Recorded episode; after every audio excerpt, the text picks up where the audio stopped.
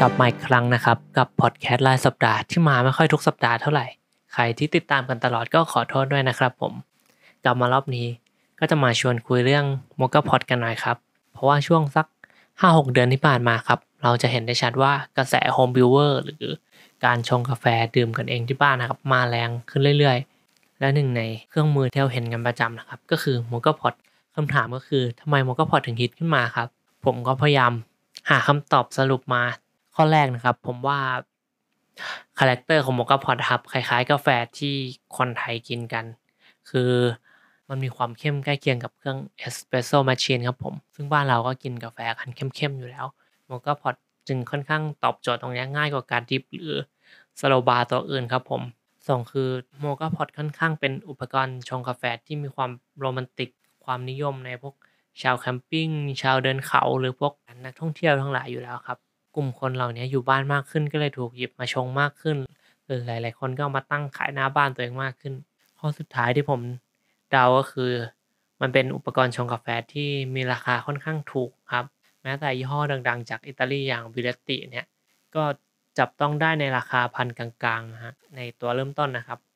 หรือแบบไม่ได้สนใจยี่ห้อสนใจเกรดมากฮะหม้อจีนแบบ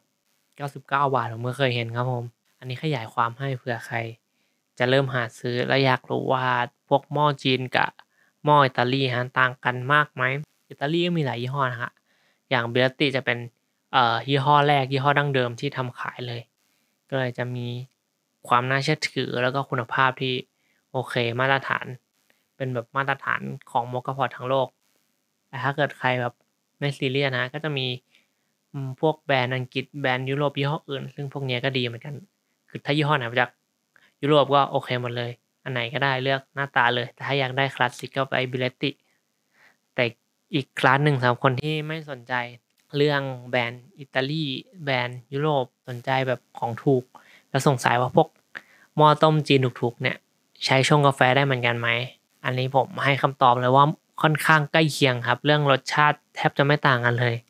ความต่างกันที่ชัดก็คือวัสดุฮะ ตัวพวกสแตนเลสมันจะบางกว่า แล้วก็ตัววาล์วจะอ่อนแอกว่า ค่อนข้าง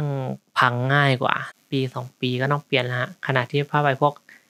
หม้อยุโรปก็จะใช้กันแบบ 5 ปี 10 ปีก็ยังใช้ได้ฮะ แล้วก็พวกอะไรสแปร์ก็หาเปลี่ยนง่ายกว่า ขณะที่ของจีนคือต่อให้มีอะไรเปลี่ยนก็ซื้อใหม่คุ้มกว่าครับผมสองที่คนกลัวในหม้อจีนกันคือ ไม่มั่นใจวัสดุมันใช่ฟูดเกรดหรือเปล่า อาจจะมีสารเคมีอะไรตกค้างใน นู่นนี่นั่นหรือเปล่า ซึ่งอันเนี้ยก็ไม่มีใครพิสูจน์ชัด ๆ ถ้าใครสบายใจจะใช้ก็ใช้ได้ครับ ชงมาค่อนข้างคล้าย ๆ กันหลักการ วิธีการสูตรค่อนข้างจะคล้าย ๆ กันครับผม ก็ลองหาซื้อกันนะครับเอ้ผมป้ายยาร้านมกพอดก่อนเนี่ยสองร้านที่ผมรู้สึกว่าโคตรแนะนำเลยครับ คือร้านลุงตายตรงแถวๆปิ่นเกล้า แล้วก็ร้านแฟตแมนตรงปากน้ำครับผม ตอนร้านนี้ผมว่าโมกพอดเฉียบมากในกรุงเทพนะครับ จีจะมีร้านดังที่เชียงใหม่ชื่อมิกคาเฟ่เป็นแบบโมกพอดที่เอาสูตรมาจากคุณยายชาวญี่ปุ่น แต่ว่าอันนี้ผมก็ยังไม่เคยไปกิน แต่ดูจากที่ทุกสำนักชื่นชมเบลลิติดแบบว่าติดต่อเป็นตัวแทนก็น่าจะเฉียบจริงครับผมสำหรับใครที่มีของแล้วครับ คราวนี้ผมก็จะมาแนะนำสูตรโมกพอดที่ผมใช้ประจำครับผม ผมกินสูตรนี้แล้วจะค่อนข้างรู้สึกเหมือนกินน้ำผลไม้มาก น้ำผลไม้เย็นๆสดชื่นสดชื่นมากกว่ากินกาแฟ ถ้าใครไม่ชอบสายนี้ก็ข้ามไปได้นะครับ ถ้าใครสนใจก็ลองดูครับ ผมจะใช้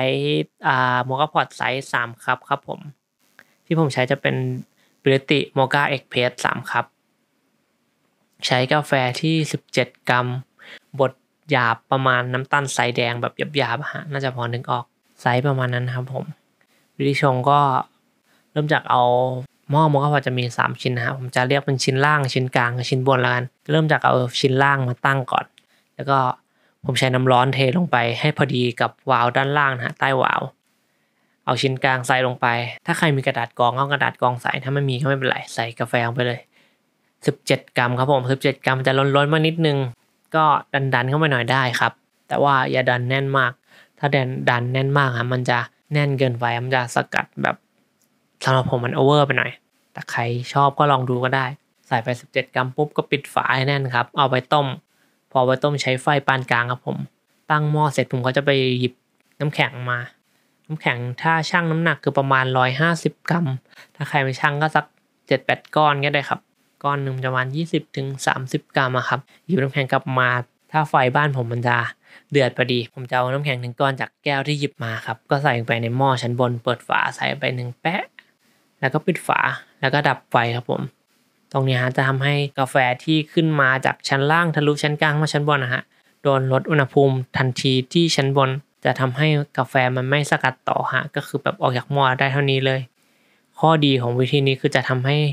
ความขมความโอเวอร์ในการชงฮะน้อยลง ที่แบบติดไหมก็จะออกมายากขึ้น ถ้าเกิด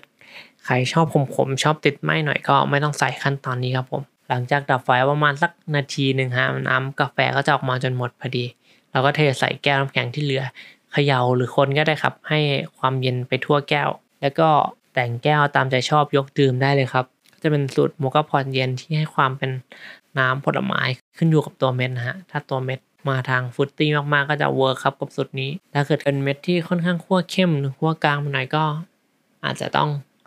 ปรับเล็กๆน้อยๆตามเม็ดกาแฟของคุณอีกทีครับผม ยังไงใครไปลองชงกันมาดูแล้วก็ได้ผลยังไง หรือใครมีสูตรอื่นยังไงก็มาแชร์กันดูนะครับ ติดตามกันได้ที่เพจสลันคอฟฟี่บิลครับผม